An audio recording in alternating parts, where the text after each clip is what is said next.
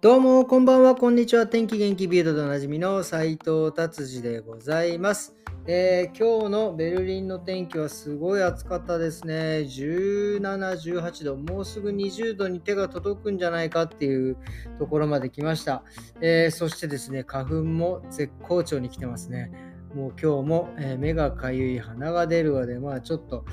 えー頑張ってる感じです。はい、じゃあ次。ビルド、いつものように行きましょう。今日はですね、ビルドあんまりこう、なかなかね、ちょっとこう、えぐいニュースがちょっと多くてですね、あんまりこうなんか楽しくないので、えーちょっと、えー違う、えニュースがないかなと探してたらですね、まあこれも決して前向きではないんですけど、あの、イーロン・マスクさんがですね、えツイッターをね、えー買収しました。えーで、まあ、1年ぐらいかけてね、多分、えーイーロン・マスクさん色カラーにしていくんだとは思うんですけど、えーなんか、ツイッターをですね、今は無料で皆さんつぶやいてるんですけど、これをね、有料にする、あのサブスクにするっていう、えーことをちょっと提案しているみたいですね。これは本当に非常に、えーて言うんですか、批判を、えー浴びているということですね。それこそ言論の自由はね、お金を払えば言論の自由守られるのかとかね、なんかそういうことがいろいろ書いてありますが、えーさてどうなっていくんでしょうか？こうご期待ですね。はい。そしてですね、今日はね、こうちょっとビルドは、えーもうこんな感じにしてですね、えーっとですね、最近こうドイツのね、この物価の上昇だったりとか、そういうことで、やっぱりお客様とね、ちょっとそういう話をすることが多いんですよ。で、ドイツでもね、日本と一緒で、その要はその、家がね、ない方とか、まあその子供たちがご飯食べれないとか、えー特にドイツはですね、シリアから難民もたくさんいますし、もともとそうやって家もない人もいるし、で、さらにね、今回ウクライナからたくさんこう、えー人が入ってきて、で、さらにですね、そうやって物価が上がっていくとですね、えー今までですね、そういう人たちにこう炊き出しとかをしてね、え1週間に1回とか、1週間に1回じゃない、1日に1回、ね、あのご飯をこう作ってる方たち、そういうボランティア団体があって、結構ベルリンっていっぱいあるんですよ。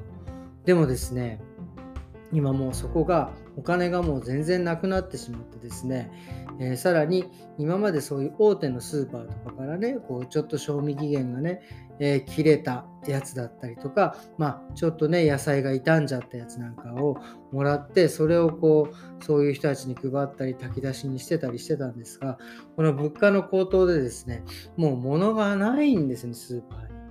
ほんでそうやってボランティアで働くところの団体にお金がまたさらに集まってこない。そうするとですね、もう炊き出しができなくなっていく状態。だいわゆるそういう方たちは、もうどんどんどんどんこう追い込まれていっているという話をですね、本当に最近ね、えーいろんなところで話を聞くんですよね。なのでね、これはね、まあ僕なりに考えましたけど、まあドイツはですね、えー2割の、えーお金持ちの人たちがですね、ドイツの8割の、えーお給料をね、持ってるってことですよ。ということはですね、8割の人がですね、残り2割のお金をみんなで分け合ってるっていう状態なんですよね。このね、比率をとにかく変えていかないといけないんじゃないかと僕は思うわけですよ。要は、だから、その8割のお金を持っている2割の人たちに、まあ、税金をね、えーどんどんかけていくとか、まあ、もしくはですね、その相続税ってドイツは安いんですけど、そういう相続税をちょっと増やしていくとか、まあ、今の時期だけでもそういうちょっと措置をしてですね、が、まあ、ちょっとね、まあ、最低賃金はね、今、どんどん上がっているんで、えこれをもっと上げろってところもととんでもないことになって多分ね最低賃金の方をね、えー、どんどん上げていくとですね多分その、えー、裏でねなんかやる人たちがたくさん増えると思うんですよね。で裏でやってる人たちを今度取り締まる、えー、警察だったりフィナンツァムトだったりとかね、まあ、税務署の人とかがですね、え動くのにまたそこで税金を取られるのにですね。そこはねあんまり上げない方が僕はいいと思いますね。なので、そういう、まあ、裕福層というか、2割の人たちから、えー、ね、あのちょっとね、税金を、えー、取ってですね、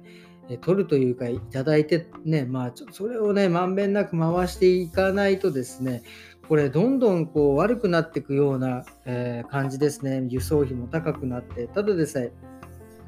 物価が今ね上がっててでさらにこれから今年の年末にそうやって最低賃金、えー、皆さんのねもちろん嬉しいですよね。給料が上がって上がるけどそれに伴って普通に物価も上がるってことはですねこの完全に不景気のスパイラルに回っていくのでですねこれはまああとはまあ考えられるのはあのベーシックインカム。って言って、まあだから一月に、えー、何にもしなくても皆さん一律800ユーロぐらい、まあ日本円で言うと9万円、10万円ぐらいを、えー、もらえるようにするとかですね。そうすると、まあ皆さんに一定の金額が入るわけだから、まあ、えー、独り勝ちしたければ、まあね、すげえ働くし、まあ、とかっていう感じで、要はその最低のところがもう底上げグッとするという。